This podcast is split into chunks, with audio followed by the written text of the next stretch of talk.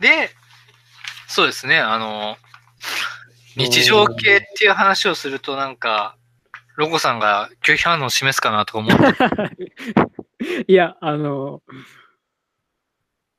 うん、うんいや、拒否反応はないけど、要するに、日常系って何なのかっていうと、生活世界を描いてるか否かっていう、生活している日常描写ですよね。うん、で、こんこのスローハイツは、売れないクリエイターと売り売れてるクリエイターの日常なんですよ。うん、で、メインは売れてない彼らです。可能とかです。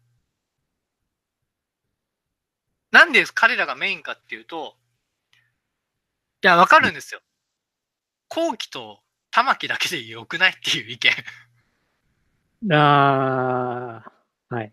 でも、それをやるのは難しくて、売れていない彼らがいることで相対的に彼らは売れてるように見えるんですよ。なるほど。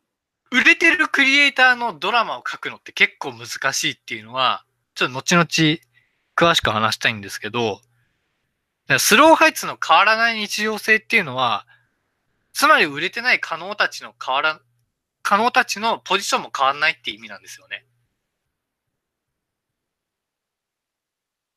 で、それが最終的にこう、スローハイツの外に出ていくじゃないですか。うん、外に出るってことは、終わらない日常が緩やかに変化しているってことを示す。だから自立するまでを描くっていう意味で。だから疑似家族から最終的には家族のもとや、なるほど出ていね。そういうのが、まあ、スローハイツのこう、日常系たるゆえん的な。あ、わかった。あで、この難しいのが、クリエイターの共同生活を描いてるだけで、クリエイターのお仕事そのものは実は全然描いてない。ーうん、うん。だから、お仕事系とは違うんですよね。お仕事系ってのはあるんですけど、これはあの2010年代ぐらいの僕のイメージなんですけど、お仕事系は。お仕事系。お仕事系は、あの、仕事の内容と自己実現がそのままドラマになってる。うん。だから漫画で言えば重版出体とか、あと本で言うと書店があるとか水族館があるとかそういうのなんですけど、うん、興味深い仕事のの内容をせ描写しながら、そこにいるキャラクターの自己実現がそのままドラマになっているっていうイメージです。うん、うん、うん。わわかるわかる。だから、労働による自己実現っていうのがお仕事系なんですよね。はいはいはいはい。で、スローハイツの面々はこれが断絶してるんですよ。売れてないから。うん、うん、うん、うん。クリエイターの売れてない卵だから。うん、うん、うん、うん。あの、玉木と後期は別ですよ、 もちろん。うんうんうんうんじゃあ何なのかっていうと、承認による自己実現っていうのがあって、それからスローハイツという疑似家族そのもの。うんだから、、スローハイツという作品はどうしてもスローハイツの中しか描けない。うん、外を描くと、労働による自己実現がない可能たちが、宙づりになってしまうんですよ。うん、うん、うん、うだんから箱庭に閉じ込めないといけないんですよ、物語として。うん。難しいな。え、うん、うん、うんうん。あの、売れてないから、労働による自己実現が果たせないんですよ、可能たちは。うん、うん、うんだからあくまでも、売れてるクリエイターと売れてないクリエイターの共同生活っていう日常系にしないといけない。しうん、クリエイターの内容、仕事内容そのものを、なんか、なんでしょう、お仕事系のように物語に転化しにくいのは、彼らの、えー目指すクリエイティブな仕事がバラバラだから。うん。うん。映画監督の正義の映画的な技法とかやっても、あるいはこう、可能の児童系漫画はいの技法やってもとか、ばらつくじゃないですか。確かに。だからあくまでも彼らの仕事内容にはコミットしないで、彼らのこう、日常をうん。あ描くっていうー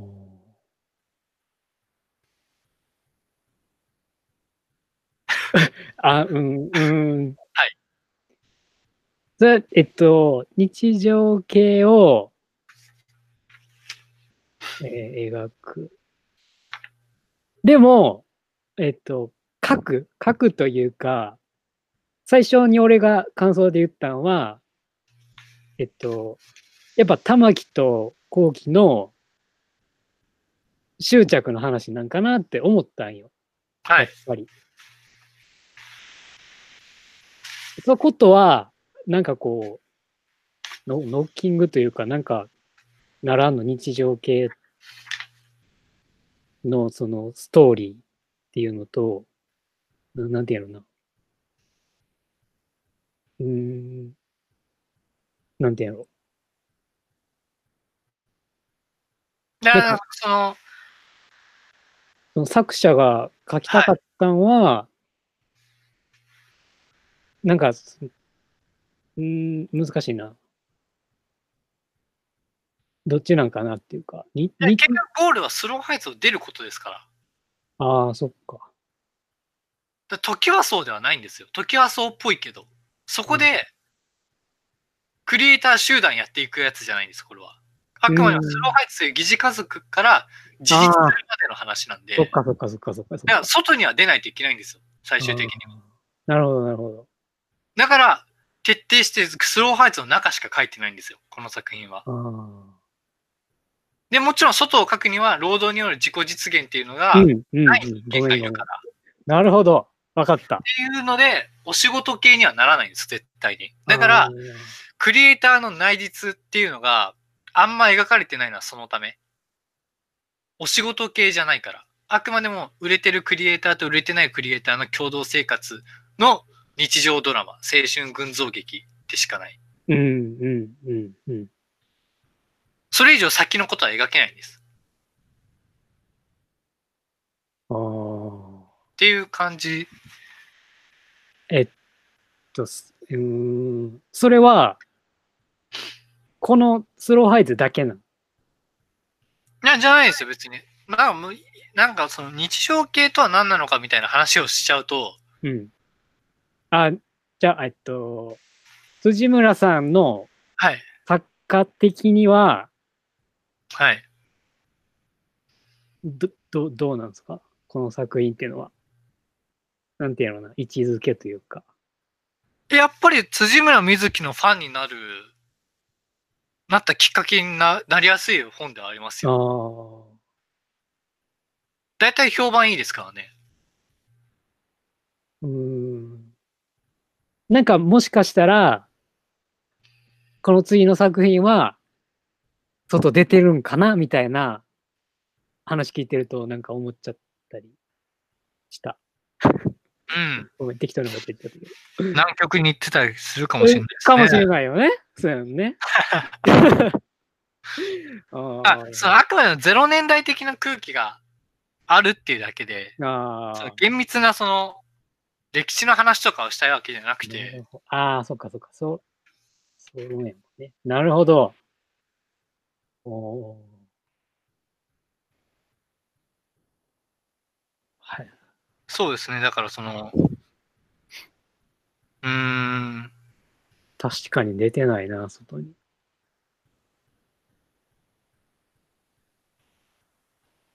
うーん。なんかそうやね。は日常、日常的やな、なんか確かに。なんか、えっと、あの、去年見た映画で、君の鳥は歌えるっていう、あごご利用し映画ね。 ご利用し映画で、多分感想送ったと思うねんけど、はい。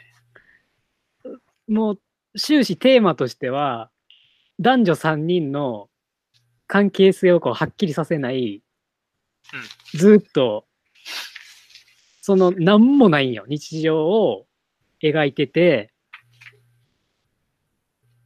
なんていうのな、リミットがないんよ、彼らには。はい。要は、大学4年間とか、もう、社会人というか、まあ仕事それぞれ3人ともしてて、なんか、リミットを感じさせない描き方やねんけど、でも、リミットはあるって、3人ともうすうすは気づいてるっていうのが、俺はすごいよく、良かったと思うのよね。そこの、つながる、微妙につながるんですけど、はい、はい。玉木がこう出世したっていうか、自分の過去を切り売りしたことがきっかけじゃないですか。ああ、はい、はい、はい。だから不幸を見せ物にしたっていう。はい、はい、はいはい。母の死をビジネスにしたっていうか、あれねそこでなんか、あくまできっかけなんで、どうやって、果たしてステージに立てるかっていうところが命題だと思うんですよ。はい、はい、はい。で、そこには才能と努力と運っていうふうに書いてありますけど、書いてあったね。はい、はい。まあ結局、夢追い人にとって、肩書きっていうのは大事なんですよね。そうんの、それが取っかかりになるから。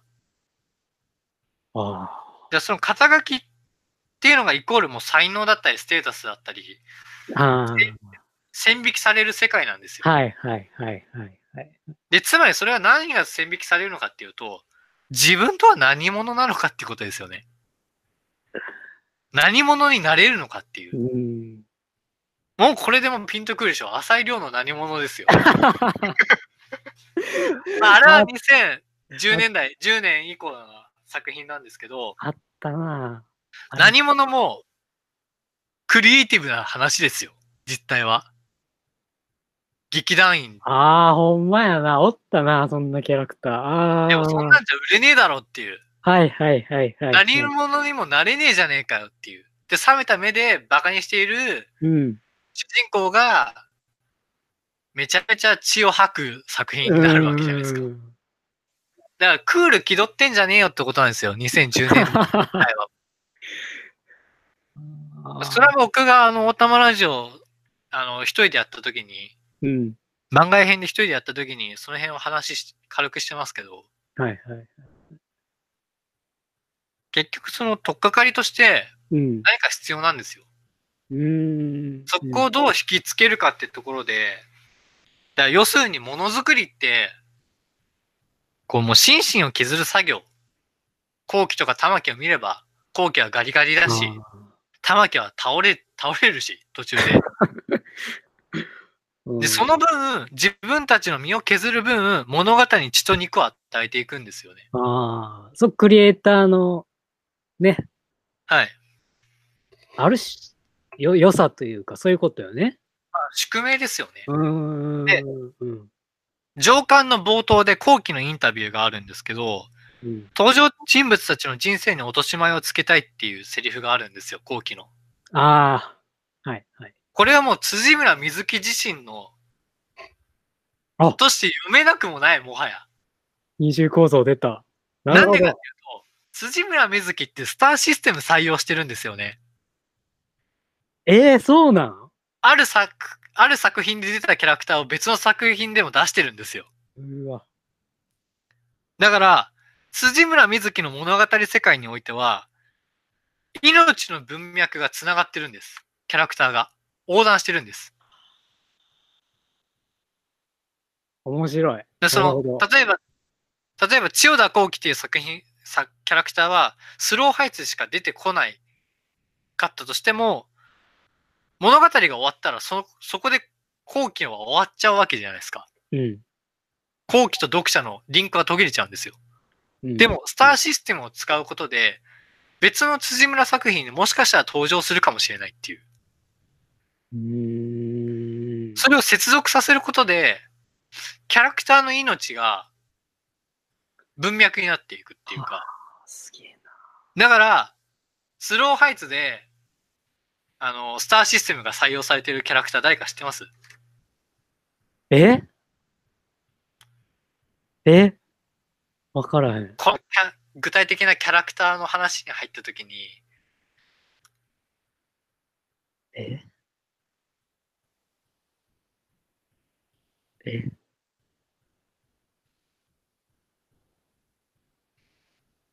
えっと、あれ、んなんで加賀美さんがスターシステムに採用されたのかっていうのは、後ほど、後ほど何や、引っ張んの引っ張りますよ。だってまだレジュメ1枚ですよ。 ちょっと待って。ちょっと待って。マジか。ちょっと。マジか。まあ、ああの、おもろいな。ああ、面白いな、でも。なんで加賀美さんがスターシステムに採用されたかっていうのはもう100%僕は説明できると思ってるんで、うーん。それはもう本当、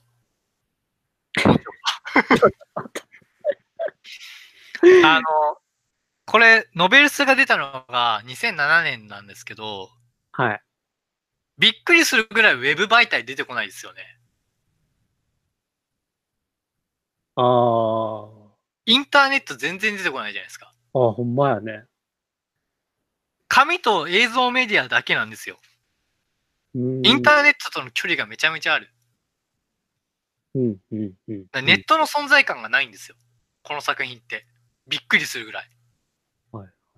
だから、あくまでもアマチュアとプロの境は、既存、既存のメディアにおける肩書きうん。だから彼らはそこに執着するんですよ。今だったああら、ー。 SNS になんか漫画とか上げて、何万いいねされたらもう出版されますもん。確かに、確かに。だから今の方がある意味、なりやすい環境はある。だから道はたくさんある。はい、はい、はい。と言ってもいいかもしれないけど、この2007年時点は、まだそうでもなく、さっき言ったように、携帯小説が2007年全盛期で、小説家になろうは2004年なんですよね、できたのが。年代を全く意識したことなかったわ。なるほど。ちなみに、ナロー自体は2011年になんか火がつい、2011年、12年ぐらいに火がついたって言われてますけど、うーん。ナコニコ動画が2006年末にできたんですよ。 2006年か。だからインターネットのクリエイティブなものの代表格は、やっぱり初音ミクが一つにあるんですけど、うん。まだそれ、そういう、こう、インターネット自体がこう、スロー配置にほとんど導入されてないから、うん。まだ結構距離がある。うん。だから今だったらもっと違うんだろうなとか思ってよ読んでましたけど、なるほどね。それは何なのかっていう、なんでインターネットの距離がないのかっていうと、冒頭のあれですよ。あの、園宮の集団自殺の、はいはいはいわゆるネットの闇的な、い。事件うーん。うーん。こうきちゃんの、千代田こうきの作品に触発されて、集団自殺。えそういうことあ、しかないんです。このようなるに。ネットを介した集団自殺ってリアルだと2004年らしいんですよ。ウィキペディア曰く。あーで、冒頭のシーンを読んでみていただければわかるんですけど、園宮が仕掛けた集団自殺は、カメラの設置だけなんですよね。これえそんそんなん書いてたっけありますよ。これ今だったら余裕でニコ生と YouTube ですから。あー YouTube 自体は2004年とかだったんですけど、まだそんな、こう、認知されてなくて、うん。ニコ生もまだ、に、まあ、ニコ動自体が2006年末なんで、マジか。で、それで殺し合いをさせたっていうのが、冒頭の事件じゃないですか。ああ。これはね、あのー非常に宇野常弘的なんですよね。今話題の。引きこもってるだけでは殺されるっていうのが、まあ、宇野常弘さんが0年代の想像力で、はい簡単に言うとそう描いたのが、サバイブ系っていうはい、はい。よく聞いてで、る。殺し合いのその象徴、サバイブ系の象徴がバトルロワイヤル。バトルロワイヤル。だったり、まあ、デスノートだったりしてたんですけど、うんこの、園宮の選択したのって、ただの中断自殺じゃなくて、どうせ殺されるなら殺すっていう、まあ、歪んだ倫理的な選択が、まあ、その、うん。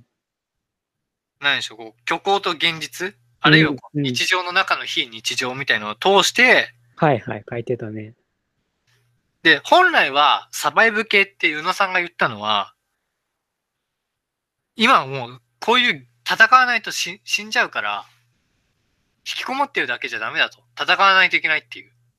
で、どうやって戦っていくかっていう。うん。その想像力に、をサブカルチャーが担保してるんだっていうのが、ゼロ年代の想像力が描いているうん。うん一つ。でもある、のモチーフでもあるんですけど、うん。な、どうやってリアルを戦っていくかっていう部分が、その、物語が処方箋的になっていることを示しししているんですけど、はいその宮がしやったのは、それと真逆で、どうせ死ぬんだったら殺し合っちゃおうぜっていう。うん。サバイブするのは殺し合いの時だけっていう。